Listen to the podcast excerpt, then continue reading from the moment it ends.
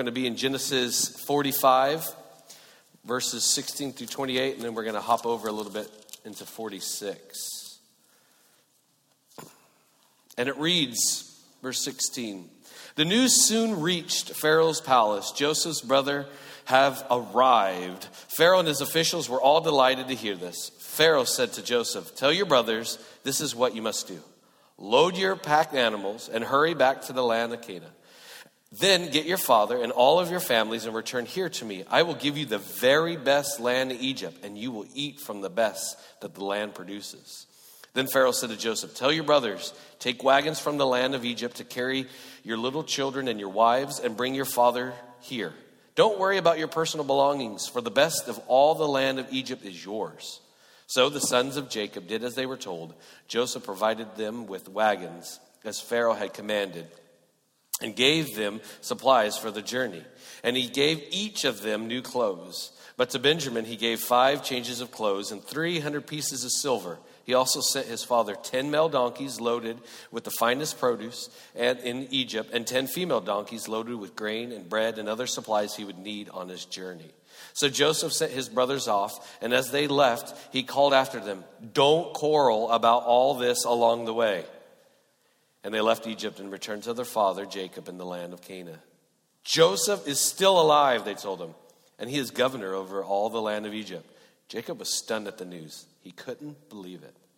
But when they repeated at Jacob everything Joseph had told them, and when he saw the wagons Joseph had sent to carry him, their father's spirits revived. Then Jacob, Israel, exclaimed, It must be true. My son Joseph is alive. I must go and see before I die in 46, verse 1, it says So Jacob, Israel, sent out for Egypt with all of his possessions. And when he came back to Beersheba, he offered sacrifices to God his father, Isaac. During the night, God spoke to him in a vision Jacob, Jacob, he called. Here I am, Jacob replied. I am God, the God of your father. The voice said, Do not be afraid to go down to Egypt, for there I will make your family into a great nation. I will go with you down to Egypt, and I will bring you back again. You will die in Egypt, but Joseph will be with you to close your eyes. So Jacob le- left Beersheba, and his sons took him to Egypt. They carried him and the little ones and their wives in the wagons Pharaoh had provided for them. They also took all their livestock and all the personal belongings they had acquired in the land of Canaan. So Jacob and his entire family went to Egypt sons, grandsons, daughters, and granddaughters, all of his descendants. Let's pray. God, we come before you so humbled and so thankful that you would use us. Um, to continue to share your good news, Lord. And that's just been our prayer. Lord, as we are closing out one series, we do it with great eager anticipation with this Sunday and next Sunday, Lord, and into the new series, as well as as we're going to transition from 2019 to 2020, Lord. And, and uh, for some of us, we know it's good. Uh, good to get into the new year. We're glad 19 is over. And for some of us, we're sad to see it leave. But regardless of where we're at, Lord, you're still God. You're still King. You're still Lord. Lord, as we continue on in this series, as we see Jacob be revived, Lord, we just pray that you speak to us so clearly. Just pray that whatever you want me to say, say, and whatever you don't, that I don't, Lord. Prepare our hearts. We love you. In Jesus' name, amen. You may have a seat. Thank you. so think of the last time you were moved by something. That's a loaded question, isn't it? Think of the last time you were moved by something. Whatever this something is was so great that moved you to tears. Think about it. I'll let you just sit there for a moment about that. Now, let me ask you that moment that you just thought of, was it a good moment or a sad moment? Happy tears, sad tears? Beyond tears, no tears? See, uh, part of our desire whenever we, we teach the Bible, um, lately it's been me, David, and, and Chris. And really, our desires is not necessarily to bring up something new that you've never seen, because the word doesn't change, but we change, don't we? The Holy Spirit works through us, and you could read uh, this, and we can go read it again, and we'll hear something new each time. But really, our, our goal is to bring it alive, not just uh, some old ancient document that, that has no meaning to us, but really, it, it, it's to it's to not just base it all on feelings, not just base it all on, on this um, we want to gain more knowledge, we want to get smarter. It, it's not that. It's included in that, but really it's, it's to point us to Jesus. It's the Old Testament coming alive, the New Testament coming alive, and we see Jesus is coming out. And I know I've been using this theme that Joseph's life is like a really good Netflix series, maybe even Disney Plus. Um, if you have it, I'm sorry. Um, it's really good uh, if you like Disney. Uh, but I, I, imagine this whole scene, and I, and I imagine we're probably on season five and we're coming to the end, and we know that they're not going to make a season six. So we're excited, and in our mind, and maybe at least this is how I think, they better not ruin season five. Because if we end this series on a bust, my life will be over. I mean, maybe I'm extreme, but that's how I am. And, and this series is coming alive, and we've walked through this conversation that we're seeing told here over and over again. And just a real quick recap, and I mean, there's been so much. Joseph, the favorite son of Jacob, and Jacob, we learned that he had several wives and several children. He picked the favorite one, and Jacob has had a wild life, and we'll get more into his into that here in a minute. But here's Joseph now, his son, who was beat up by his brothers, sold into slavery, thrown in a pit, sold into slavery, accused of rape, uh, forgotten about in a jail, and now he's in second in command of the most powerful nation in the world at this time. Uh, yesterday, actually, David Burdick and I were having a conversation about finding Christ in the Scripture, regardless of where we're at in the Scripture. And, and it's so important to see this, and we're seeing the parallels, and not just with Joseph, but we're at a point in the story where the focus shifts completely now to Jacob, Joseph's father. And as we've gone through this series, if you will, I just imagine as, as we're coming to this close that perhaps in some ways, maybe at the beginning of the series, you saw yourself as Joseph a little bit.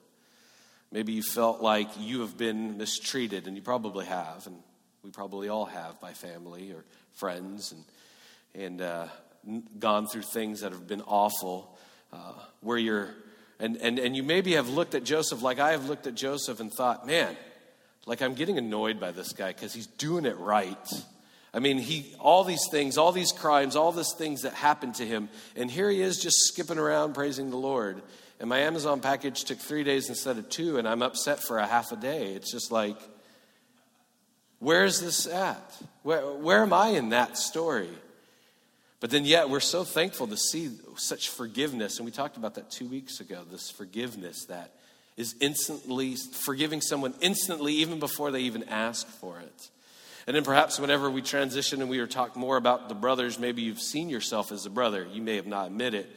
You may have not sold your brother into slavery, but you probably were mean to a brother or sister or family or mom or dad, and and, and you kind of feel bad and and perhaps even more importantly than just feeling bad, you're, you're at this point where you see that Joseph's brothers, you see yourself in Joseph's brothers and realize that you've needed forgiveness, and that's where we've all been. We definitely all need to be forgiven, and we have. We are all in need of a Savior.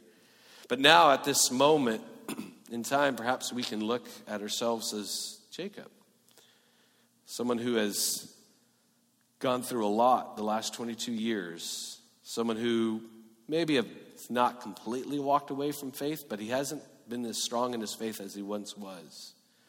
Maybe that could be someone here Maybe some of you have already made uh, the assumptions or the. Uh, you assume that 2019 hasn't been good and 2020 is going to be great. And on January 1, you're going to start reading your Bible, you're going to start praying, you're going to start being nice, you're going to start going to the gym, you're going to start stop eating as many peanut butter cups um, or peanut M&Ms, whatever. Um, but imagine here now that you're Jacob and, and 22 years, and I, I would say that he's depressed. I, I, am a pastor, I'm not a counselor or anything. I, I can't uh, uh, talk, speak into that uh, only from a pastor's perspective. But what I see here is a man who's been completely broken. There's a difference between wanting to believe and believing. That's two separate things. And I think perhaps maybe all of us have been there at some point, maybe even before we've come to Christ. I want to believe in Christ. I want to believe in this Savior. But then, when the moment you actually believe, how your mind changes completely. The contrast between Jacob and his son Joseph Jacob, he just, I can't believe. That's what we've been reading this whole time whenever we get glimpses of his life. I just can't believe. And now Joseph, it's as if he is, I have nothing else but to believe. So as we walk back through this, I'm just going to point out a couple of things, and, and hopefully I'm speaking to someone who, in here who is wrestling with their faith. Uh, someone who here is maybe not walked away completely from God, but just has kind of just been humming along and and you always think about the glory days, the good old days. Or perhaps someone in here who hasn't completely believed in Christ. You want to believe, but you can't see yourself believing. You can't see yourself being forgiven, but hopefully the Lord will hear from that. So here we are. We just left off two weeks ago before Christmas. We just left off in this great reveal. Finally, I've never got so many texts, texts or emails saying, finally, you got to the point. Finally, Joseph reveals himself. Finally, he's forgiven his brothers. And it's, and it's great. And just to see that through all this, he forgave his brothers instantly. And he asked, Where's my father? Is my father still alive? And then we pick up at 16, verse 16, where we read, And Pharaoh, who's the most powerful, uh, hears that Joseph's brothers a, has arrived. Pharaoh and his officials were all delighted to hear this. Now, don't skip over this. Pharaoh doesn't believe in the God of Abraham, Isaac, and Jacob. He doesn't believe in our God. He believes in probably at least 22 different gods at this time. But he's so happy to see that the guy who's totally turned around his whole kingdom has been restored. Let's not skip over that. And then he says, Tell your brothers, this is what you must do. So now he's saying, This is what you're going to do load up your animal or load up and pack up your animals hurry back to Canaan that's where they're from. Get your father and all of your families return here to me. I will give you the very best land in egypt. We talked about that a couple of weeks ago. That would be goshen the most fertile land egypt. And you will eat from the best of the land that it produces. Remember we're in the middle of a famine. There's probably four more years roughly of famine left over and they get to live in this best of best land. Now, just imagine, real quick, before we talk about uh, Jacob, how Joseph must have felt. His new life coming together with his old life is crashing together. Now, I don't know about you, but uh, I remember as a kid, it was always weird to go to the grocery store and see your teacher there. I, I wouldn't even know, remember her name. I would be so, you're not supposed to be in the grocery store. Like, you're mean. Don't be, you know, just it's confusing. Like I was embarrassed that my teacher would meet my family and my family would meet my teacher. Never mind parent conference meetings. But this whole contrast is coming together. Maybe even some of you this very Christmas, you've had his side and her side, her side and his side families coming together, and you're just praying, oh, please don't get political. Please don't talk about X, Y, and Z just, I mean, you probably maybe have coordinated in such a way that you have people who wouldn't get along separated. So here is here here all of a sudden Pharaoh tells Joseph, "Bring your whole family here. It's going to be great." Well, just north of here, the best land. Scripture doesn't say it, but I would have imagined if it was me, how are they going to get along? They don't have the same faith. I don't know how much Pharaoh really knows what my brothers did. It's going to be awkward. But he listens, he obeys. Then verse 19 it says, then, then the Pharaoh said to Joseph, Tell your brothers, take the wagons from the land of Egypt to carry your little children and your wives and bring your father here. Don't worry about your personal belongings, for the best of all the land of Egypt is yours. I was trying to come up with something modern with this. I can only imagine it's like an entourage maybe a private jet that comes and picks you up. I can't quite stress it. The, the, the, luxury that, that the commentators talk about this is this would have been nothing no one has ever seen before to come and have an escort. And he says, Leave everything at home and come with me. Now, just imagine, just for a second here, you're told that you're going to go to the, the best of the land, whatever land that is for you. Leave everything behind everything will be new. I think that would be hard. I really do. Like, I really like my shoes that are like 15 years old that I've really worn in pretty good. Like, I, I like those things. I, I, I want to sit there. But Pharaoh is, is, is, is, is emphatically saying, No, we're coming. You're all coming. We're all going to do this. I'm going to do this because of how well Joseph has taken care of all of us.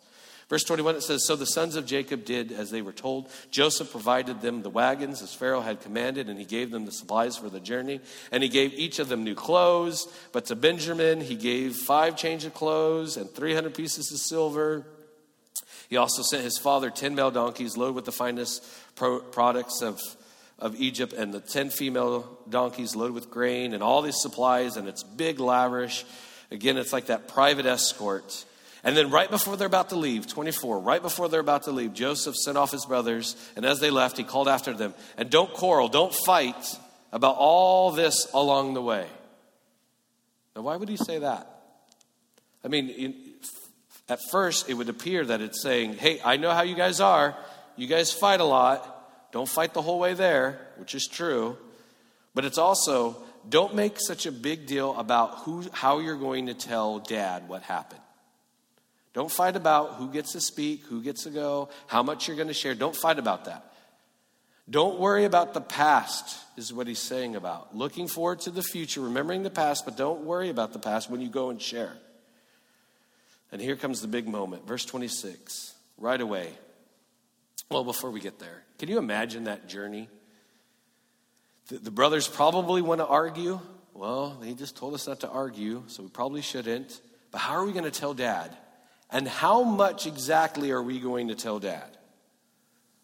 Because I'm not real excited to tell him. I'm excited to tell him Joseph's alive, but I don't want to tell him why he hasn't been around for the last 22 years. If it's anything like my home growing up, you go ask. No, you go ask. Rock, paper, scissors for it. Ready? Best at 101. You know, I mean, you go, I go. Uh, no, you go. That whole argument. How are we going to break the news? How are we going to tell dad? In verse 26, Joseph is still alive. I just imagine the scene like they bust open to the door. Joseph is alive. I don't know, Jacob's an old, old guy. He's sitting in his recliner or whatever. Joseph is still alive. Wait, what? They told him. And he is governor of the land of Egypt. So he's not only alive, he's like VP of everything. And it says Jacob was stunned at the news. He couldn't believe it. He just couldn't believe it. And I think it would be real easy to just move quickly through this and say he couldn't believe it. They told him again. But I just want to spend some time in talking about Jacob, and he was stunned by the news and he couldn't believe it. Why couldn't he believe it? Think about it. Why couldn't he believe it? Because he's seen his son dead? No, he actually didn't. He saw the coat that had some animal blood. He was deceived. But why couldn't he believe it? The thought of losing his son is, I would only imagine, is the biggest devastating bomb in his life. But I, I, I, think that probably isn't why he's at his point right now with this unbelief. I know in, in, in our lives, anytime this big situation happened, an awful situation, it totally throws us into a tailspin, totally throws us in a loop. But ideally and hopefully, that tailspin, that loop, that, that downward spiral doesn't last a long time. It doesn't last 22 years. I think, I think the unbelief that he couldn't believe was really because there was a slow leak in his life of turning away from God. And I'm not talking about abandoning his faith altogether. Scripture doesn't say that, but there's some key indicators about where he was at. And again, I, am not talking about, he says, I'm done with you, God. Um, for us, Jesus, I don't believe I don't think it's something like that. I think it's just more of the slowly turning away from God. Not all up at once. And this slow turn is probably such a turn that you don't even realize that you're doing it. You turn into your work, you turn into your family, you turn into your feelings of just how are you going to do that. You just kind of start skating by a little bit in your faith and in your relationships. You know, again, that, like the illustration I was thinking of is, is um, for me personally, you know, I, I remember um, being so tired driving. You know, those times when, when you first get your job or maybe two jobs and you're trying to go to college at the same time in school and you're sleeping a couple hours and you're driving when you're so dead tired. I remember doing that and driving to go to work at 4.15 in the morning and i remember falling asleep and then hitting the center divider of the intersection and whoa i'm not tired anymore and then look i had two flat tires and the whole mess and you're just jolted awake but you know what? After i changed the tires and everything and then i started going i was like oh i need to go get coffee. I need to go. And then slowly i was still tired. It's kind of just this, this slow movement away from what you believe in. And also, if we rewind back a little bit in Genesis 37, verse 33, don't have to go there, I'll just tell you, it says, whenever the brothers came and brought the coat that was all torn up and they put blood on it and said, Is this your son's? And he looks at it, and verse 33 he says, The father, Jacob, he recognized it immediately. Yes, he said, It is my son's robe. A wild animal must have eaten him. Joseph has clearly been torn to pieces, the worst of the worst. And how could he not? I mean, he was completely deceived. But yet, over and over again, throughout it, we, we hear how he says, No one will be able to console me. No one will be able to lift up my spirits. I am so heartbroken, I'm going to stay here in this place for 22 years. And then verse 27 But when they repeated to Jacob everything Joseph had told them, and when he saw the wagons Joseph had sent to carry him, their father's spirits revived. So, two things here. I'll start backwards. He saw this envoy, this convoy, like this private jet, if you will, this, this, all this. He goes, wait a minute, you guys aren't that cool. Did you steal the wagons? Like, what happened here? But more importantly, they repeated to Jacob everything Joseph had told them. The next couple of things that we're going to go through, I really see it as a personal testimony. What they do is they walk through, I would imagine, everything that Joseph had told them, a personal testimony of how good God is in Joseph's life, told by Joseph. So if you're in a position right now where you are on the fence or iffy or you just don't feel right with the Lord or whatever language you want to use, or you're with a friend or a family member who's kind of in that boat and they're just kind of turning away, a personal testimony of how good God is does wonders. So we're going to do that just real quick. So if we rewind earlier in this passage, verse 5, Joseph tells them, as soon as he reveals himself, he says, It's God who sent me here. Don't be alarmed, guys. Don't be afraid. God sent me here. Later on, verse 7 God has sent me ahead to provide for you, to protect you, to take care of you. So imagine that these brothers come in and they say, Joseph is alive, Dad, uh, and he's second in command of the world, basically. And he goes, I don't, I can't believe it. And he's like, Look, this is what Joseph said. And then he starts they start sharing the testimony of what Joseph shared. So, in verse 8 it says, So it was God who sent me here, not you. Now hurry back to my father and tell him, this is Joseph speaking in verse 9. This is what your son Joseph says God has made me the master over all the land of Egypt. So come down to me immediately. You notice throughout Joseph's life, he recognizes both good and bad that God is with him, that it is because of the Lord.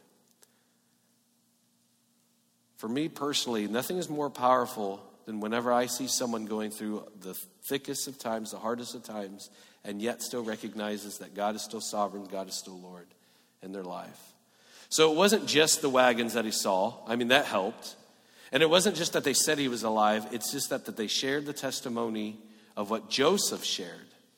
Ultimately, what I'm trying to say is they were sharing with their father the forgiveness that Joseph shared with them.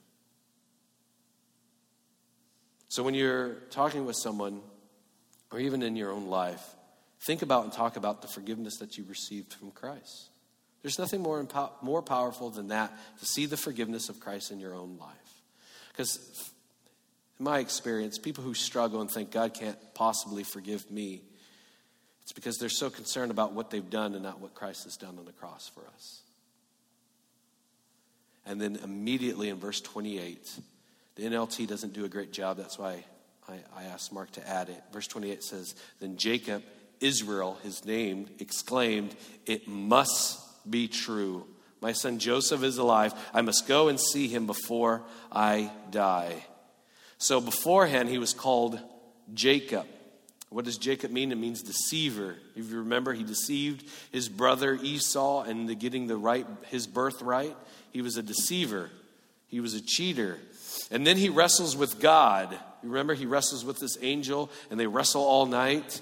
And then, right whenever the angel is about to leave, the, the angel of the Lord is about to leave, uh, Jacob says, Wait, bless me. Who are you? Bless me. And he says, You are Israel, which means one who wrestles with God. See, for these past 22 years, Jacob stopped being Israel. He stopped being who God called him to be, a wrestler of God.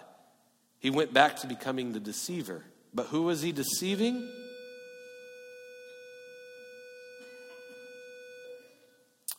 Thank you for not getting up and leaving. Um, but who was he deceiving this time? Last time it was Esau. This time he's deceiving himself. He was lying to himself that God couldn't be big enough to help him handle this situation of losing his son.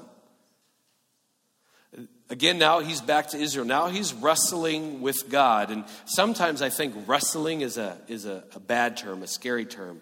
Uh, well, at least whenever your kids are wrestling, you're like, stop wrestling, you're going to poke an eye out or whatever, you know. And then dad comes in and throws them all, you know, whatever. I'm a bad influence. All right, but so wrestling with God, wrestling in and in itself is not a bad thing. It means that you haven't given up, that you're still trying to work it out. A couple who is fighting, a brother and sister who are fighting, a, a, a kid and a mom and dad, a adult kid and a mom and dad, who are still wrestling, who are still arguing. They haven't given up yet. The friction produces heat, produces a molding. It's whenever you're like, I'm done, I'm throwing in the towel, I don't want anything to do with this. That's when you lose. And that's what Jacob had done to himself for these last 22 years. I just imagine again just the scene of this. I mean, if we eh, earlier I asked you to think about the time that you were last moved to tears. Good or bad? What did you think? Good or bad? Whatever the last scene was, right? I would imagine that if, if we had Jacob here before he, he heard about the good news that his son was alive, I would imagine if we were sitting down over coffee and you asked him, Tell me a defining moment in your life. Tell me the last thing that moved you completely. What else would it have been? I would imagine the description would have been 22 years ago, my son, my favorite son, who I realized that wasn't good to have favorites. Regardless, when he was 17 years old, I sent him out to go check on his brothers. And I remember him waving, and we were waving at each other. And since he was 17, he probably was throwing rocks and kicking things or blowing up. I don't know. But I just remember watching my son just to go out and go around this bin. And I assumed I would see him a couple hours later, but I did not realize that that last wave, that last hug, that last embrace would have been my last. How could it not be? That defining moment in his life. And I would suggest that was the moment where he started slowly turning away. So if we were sitting down with Jacob and having this coffee and we were talking about it, even when we brought up other things, so what have you been doing since then? Everything would have came and turned back to that. And here he is, finally, now he is who God called him to be Israel, wrestles with God. This is the guy that he wrestled with God. This is the guy that he worked seven extra years for the love of his life. Remember, he got deceived by Laban. He married the wrong girl, so he worked another couple of years to marry the girl that he wanted. He stopped deceiving himself. Israel is now wrestling with God again. It must be true. In some translation, it is enough for me to believe. It is enough. It must be true. I believe, and not only will I believe, but I will respond and move. It's sometimes it's easy to believe in bad news, isn't it? Because you're so used to being let down, you just expect it. But when good news is there, you kind of, uh, maybe. But here he is. I believe it and I will respond. So then we flip the page over to 46. It says, So Jacob, Israel again, he came to Beersheba. He offered sacrifices to God of the, his father Isaac. Now, why is this important? A couple of reasons. The first thing he does when he hears the good news is he says, I must go make a sacrifice, I must go worship.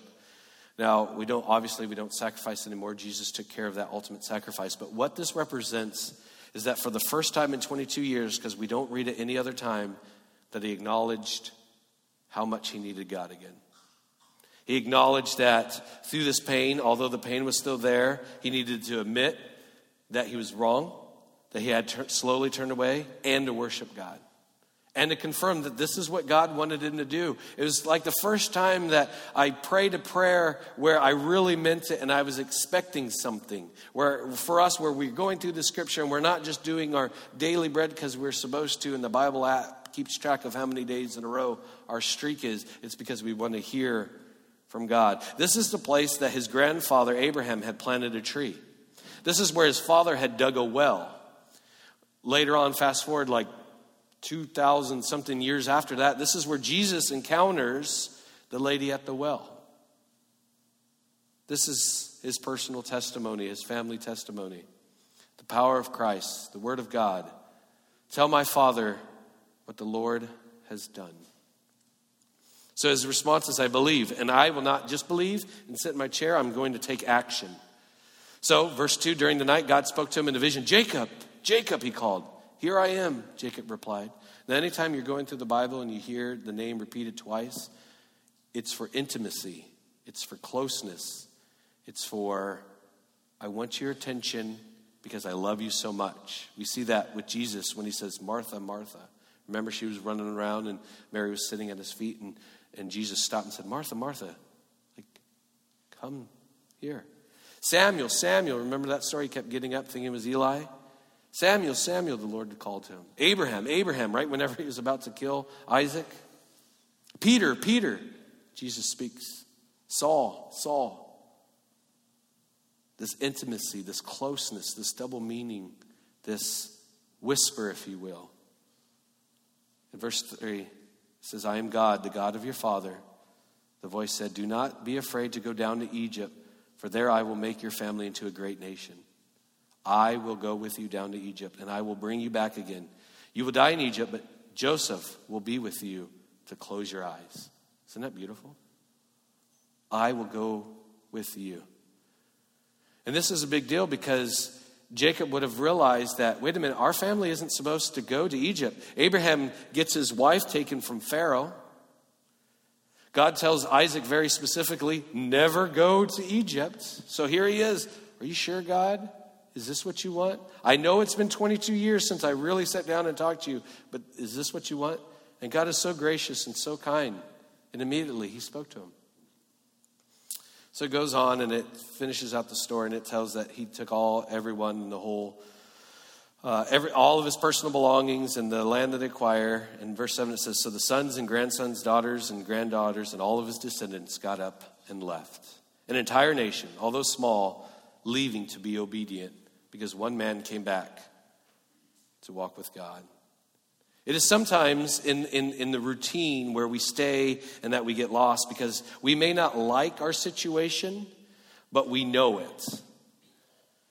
When we get to the point where we assume God has failed us, He didn't do what we wanted, we stay there, even though we know we might be missing something now but he's calling each one of us by name. And I would even say, Dallas, Dallas. When Jacob hears and believes that Joseph is alive, it's, it's the same as for us Christian parents and grandparents when we hear that our children and grandchildren, nieces and nephews come to the Lord. Really, this parallel between Jesus and this Old Testament is Jacob hears and believes that Joseph is alive. It's when we hear and believe that one of our loved ones has accepted Christ and will be alive forever. It's this faith in practice. He's getting back into it. If he didn't take the time to acknowledge God, I don't think he would have went. I think, and this is just my opinion, I think if he would have just jumped in the wagon went to Egypt, probably halfway along, he's like, for what? Just send him here. I haven't heard from God. Our families aren't supposed to even go in this neighborhood but He does. And that's the kind of faith that we want, right? Where we, regardless of where we're at in our relationship with Christ for the last decade, decades, days, weeks, is we want that one that when we turn back to Christ, He's there, and He is there. A couple of weeks ago, months ago, or however long ago, I was teaching at youth group and uh, I was sharing one of my favorite stories. And I just, I'll just read it to you. It's from Daniel 3 16 through 18. I'll give you backstory just in case you don't know. Shadrach, Meshach, and Abednego, three of the coolest names and three of the coolest people in the Bible. And uh, they're the ones who won't bow down to Nebuchadnezzar's golden statue of himself whenever the music's playing. And they don't do it, they get arrested. And Nebuchadnezzar gives them a second chance to do the wrong thing. And what I find interesting is sometimes you can be bold in your faith one time, but if someone circles back and say, "Are you sure?" That's that can be the time where we get a little shaky. And here in verse 16 of Daniel 3, it says, Shadrach, Meshach, and Abednego replied right after Nebuchadnezzar said, Are you sure this is what you want to do? He says, Oh, Nebuchadnezzar, we do not need to defend ourselves before you. If we are thrown into the blazing furnace, the God whom we serve is able to save us. He will rescue us from your power, your majesty. Stop right there. Sometimes that's the only expectation that we have of God. I would suggest that Jacob's only expectation, the only thing that he thought God could do in order for him to serve him, is save Joseph. For this last 22 years, he's probably upset that Joseph had been killed, his favorite. If we stop here in this part of Shadrach, Meshach, and Abednego, we will read that God, who we serve, is able to save us. He will rescue us from our power, your majesty. It's this, that bad gospel, the prosperity gospel, that if we pray enough, we do enough, then we get enough. It doesn't work that way. We just be faithful. God is enough. Period. But he says, He will rescue us from your power and, you, and, and your majesty to, to, to personally apply it. This is what we've been praying for for weeks, for months, for years. And this is why we're going to continue to be faithful, is because we know that God can do this. And then perhaps I would say the most powerful thing of this is 18. It says, But even if he doesn't, but even if God doesn't do what I ask him to do, we want to make it clear to you, Your Majesty, in respect, that we will never serve your gods or worship the, the gold statue you have set up. So we believe in God because we know He can rescue us from whatever our situation is. But even if he doesn't do what we ask him to do, what we've been pleading for, what we've been praying for, fasting for, we want you to we want to make it clear, your majesty, that we will never do the wrong thing. We will never serve another god. We won't walk away from him. And that's what faith is. Because ultimately, if we put our faith into Christ, he's our Lord and Savior, regardless of all that we've prayed for here on earth, if we get it or not, we are guaranteed eternity with Christ the greatest gift of all. So our perspective shifted. I always look at it this way I, put my faith in God, that Jesus Christ saved me. And I know that when I die, because of what Jesus has done, not because of what I've done, that when I die and I open up my eyes again, or what, however that transition works, I will be in the presence of the Lord because of what Jesus did. I believe that and I trust that. But do I believe and trust that while I'm here on earth, that I can believe and trust in God now? the answer is yes. So if you've been wrestling around with your faith and you've been trying to work out what is it that God wants me to do, and maybe you, you, you're not in that place, you're in a place you're just waiting to hear from God, continue to seek Him. Have faith like Shadrach, Meshach, and Abednego and Joseph if you don't put it in practice in the daily routines. Sometimes as Christians, we want the, the big, grandiose uh, experiences of faith the big voice from heaven, the big, huge mission trip that takes you away for 30 years.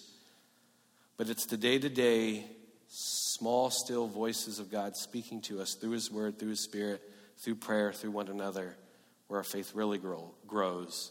So that when, when we pray and we don't get what we want, we realize that God is sovereign and He's in control, even if we don't like it. And here, Jacob is completely restored he completely became the man who God asked him, wanted him to be. So if you're in that place, continue to wrestle with God. Continue to ask those questions. Continue to be mad and say, God, I, I'm upset with you. I'm mad at you. I don't get what's going on now, but you're faithful. Help me be faithful. God wants you to wrestle with him, He can handle it. Let's pray. God, thank you for this time that we have to come before you and worship you, Lord. And And Lord, as we, as we see uh, in Jacob's life a man who had would appear to be have been depressed for 22 years because of the loss of his son. And we understand that, we recognize that, we see that in our humanness, that to be totally broken like that. But yet, you're God. Thank you for this story that shows that after 22 years, Jacob was able to come and believe and recognize that his son was alive. But more importantly, thank you for making us alive in you. Thank you that when we come to you and we pray to you, we, we, we earnestly want to first seek your kingdom, God. And Lord, regardless of what we're going through, we know you're good. And we know that there's sin in this world, and that's the reason for all of this. And our poor decisions, our hard heart that we have, Lord. But you're faithful, and we can just come right back to you. So, Lord, if there's anyone in here that has been struggling, wrestling with, thinking about uh, just coming back to you, I pray to that today is the day. If there's anyone in here who hasn't come to you to know your Son as Savior, I pray today could be the day. Lord, thank you for your word that we get to read freely. Lord, just uh, continue to speak to us. You're so good. We love you. In Christ's name, amen.